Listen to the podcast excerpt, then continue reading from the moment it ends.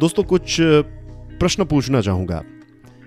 क्या ऐसा हो सकता है कि एक एग्जामिनेशन को लेकर आपने बहुत मेहनत की, बहुत तैयारी की, अब उस एग्जामिनेशन की फाइनल डेट आ चुकी है?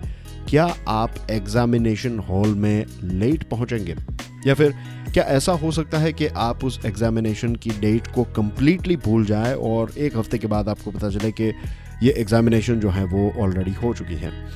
क्या ऐसा हो सकता है कि आपको एक व्यक्ति बहुत ही पसंद है और फॉर्चुनेटली आपको उस व्यक्ति के साथ डेट पर जाने का मौका मिला है। तो क्या ऐसा हो सकता है कि आप उस डेट को भूल जाए कम्प्लीटली आपको याद ही ना रहे? आ, कोई एक ऐसी बिज़नेस मीटिंग या फिर एक बहुत ही इम्पोर्टेंट जॉब इंटरव्यू या फिर लेट्स से कि आपको एक मीटिंग या फिर एक स्लॉट मिल चुका है कि आप प्राइम मिनिस्टर ऑफ़ इंडिया को मिल सकते हैं। तो क्या आप इसको भूल जाएँगे? द आंसर इज़ नो पता है क्यों? क्योंकि इलॉन मस्क कहते हैं When something is important enough, you do it even if the odds are not in your favor. अगर आपको लगता है कि कोई चीज़ आपके जीवन में बहुत ही इंपॉर्टेंट है तो फिर आप उस चीज़ को एग्जीक्यूट करते हैं। इवन इफ़ यू फील कि आप कर पाएँगे नहीं कर पाएँगे यू डोंट नो लेकिन आप ट्राई जो है वो ज़रूर करेंगे। आप अपना हंड्रेड परसेंट ज़रूर देंगे।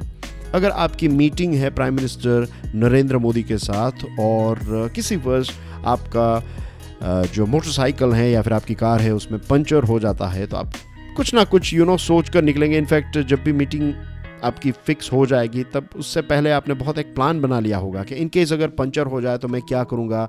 बैकअप में कार होगी, इस दोस्त को यहाँ से फ़ोन करूँगा तो वो मुझे यहाँ से पिकअप कर लेंगे या फिर मैं टैक्सी कर लूँगा वट एवर इट इज़ क्योंकि ये मीटिंग या फिर एग्जामिनेशन की डेट या फिर इन्वेस्टर के साथ एक मीटिंग या फिर एक क्लाइंट के साथ मीटिंग ये सारी चीज़ें इतनी इंपॉर्टेंट हैं कि हम इनको मिस नहीं करते। लेकिन बहुत बार ऐसा भी होता है कि अगर आप स्टूडेंट हैं तो स्टडीज़ के साथ कुछ ऐसी चीज़ें होगी। कई लोगों की हेल्थ के साथ ऐसी चीज़ें होती हैं कि उनको क्या करना चाहिए, उनको पता है।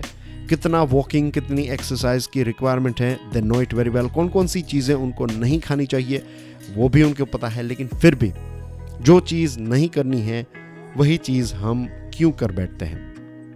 कई बार परिवार की कुछ प्रायोरिटी होती है, लेकिन फिर भी हम परिवार को वक्त नहीं दे पाते तो ऐसा क्यों होता है?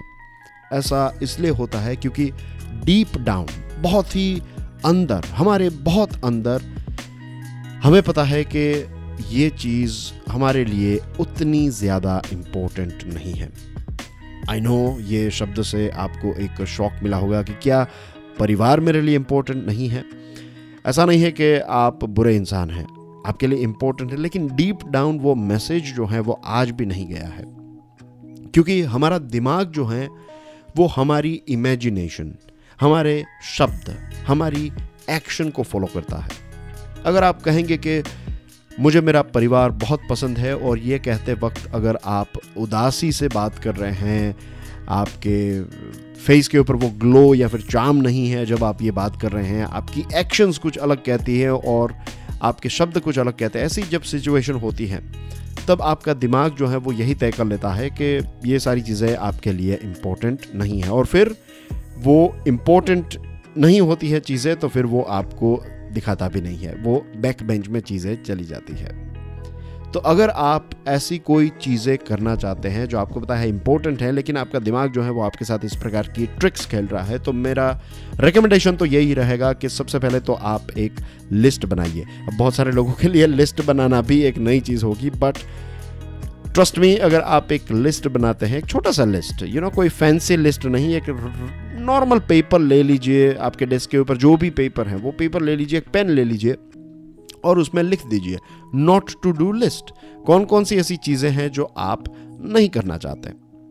That's it simple and then just do those things that you want to do simple is that और पूरे दिन का प्लान मत बनाइए। अगर स्टार्टिंग है आपकी शेड्यूलिंग की और आप स्टार्टिंग में अपने आप को यू नो एक लाइन में रखना चाहते हैं तो मैं कहूँगा कि आपके दिन के छोटे छोटे कंपार्टमेंट्स बना लीजिए। एक पूरे दिन के छोटे छोटे कंपार्टमेंट्स जैसे कि दोपहर 12 बजे से लेकर 2 बजे तक मैं किताब पढ़ूँगा।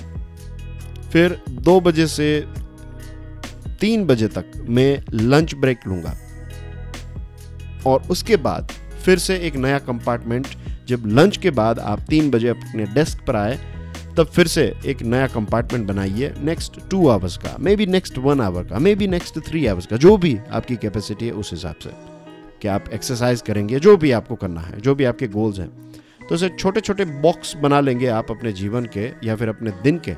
तो इनको अचीव करना इजी हो जाएगा और दूसरी चीज़, जब छोटे छोटे बॉक्स आप अचीव करेंगे तो आपको गुड फीलिंग भी आएगी, वो छोटी छोटी विक्ट्रीज जो हैं, वो आप फील करेंगे। एंड धीरे धीरे यही छोटी छोटी विक्ट्रीज जो हैं, वो एक दिन आपको बहुत ही सक्सेसफुल बना देगी। तो आई होप ये डिस्कशन आपको काम आएगी। इसके बारे में ज़रूर सोचिएगा। देखिए, मैं तो आपको बातें बताता हूँ। इम्प्लीमेंटेशन करना जो है, वो आपका ही काम है। तो I hope I you will implement जो चीज़ें हमने डिस्कस की है। अगर ये कुछ ऐसे इश्यूज़ से आप गुजर रहे हैं then please do implement thing implementation के बिना कितना भी महान विचार क्यों ना हो, इसका कोई मतलब नहीं रहता। Thank you very much for listening to this podcast कल फिर सुबह छह बजे मिलेंगे। तब तक के लिए जय हिंद।